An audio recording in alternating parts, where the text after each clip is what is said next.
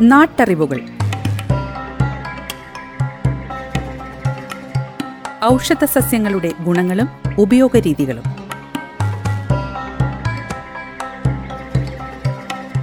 നിർവഹണം സിന്ധു ജസ്റ്റിൻ. വിവരങ്ങൾ പങ്കുവയ്ക്കുന്നത് സെയിന്റ് ജോൺസ് മെഡിക്കൽ കോളേജിലെ ഗസ് ഫാക്കൽറ്റിയും ഛായയുടെ പച്ചുമരുന്ന് കൺസൾട്ടന്റുമായ ഫാദർ ജോസഫ് ചിറ്റൂർ.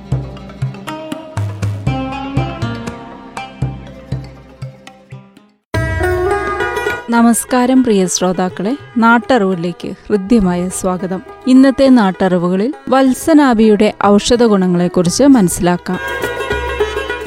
വത്സനാഭി ഒരു വിഷമരുന്നായിട്ടാണ് ആയുർവേദത്തിൽ പരാമർശിക്കപ്പെടുന്നത്.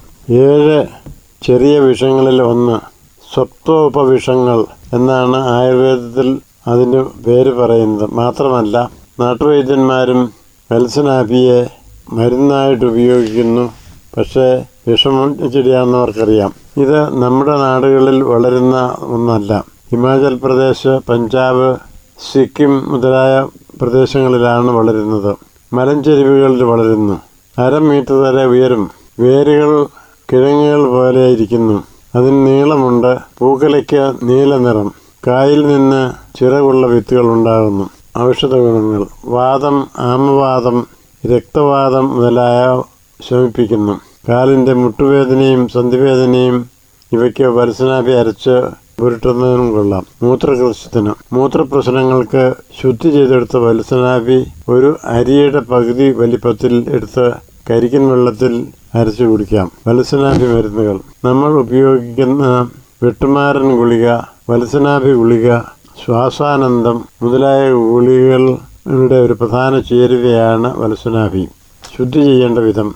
പശുവിൻ പാലിലോ ഗോമൂത്രത്തിലോ ആറ് മണിക്കൂർ സമയം ഇട്ട് അടുപ്പിൽ വെച്ച് പുഴുങ്ങി എടുത്ത് വെയിലിൽ ഉണക്കി സൂക്ഷിക്കണം. വത്സനാഭി മരുന്നുകൾ കുട്ടികൾക്കും വൃദ്ധന്മാർക്കും ഗർഭിണികൾക്കും കൊടുക്കരുത് എന്ന് ആണ് വൈദ്യനിർദ്ദേശം.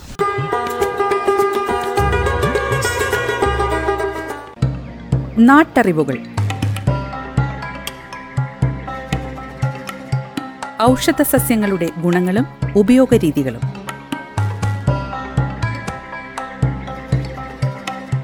നിർവഹണം സിന്ധു ജസ്റ്റിൻ. വിവരങ്ങൾ പങ്കുവയ്ക്കുന്നത് സെയിന്റ് ജോൺസ് മെഡിക്കൽ കോളേജിലെ ഗസ് ഫാക്കൽറ്റിയും ഛായയുടെ പച്ചുമരുന്ന് കൺസൾട്ടന്റുമായ ഫാദർ ജോസഫ് ചിറ്റൂർ.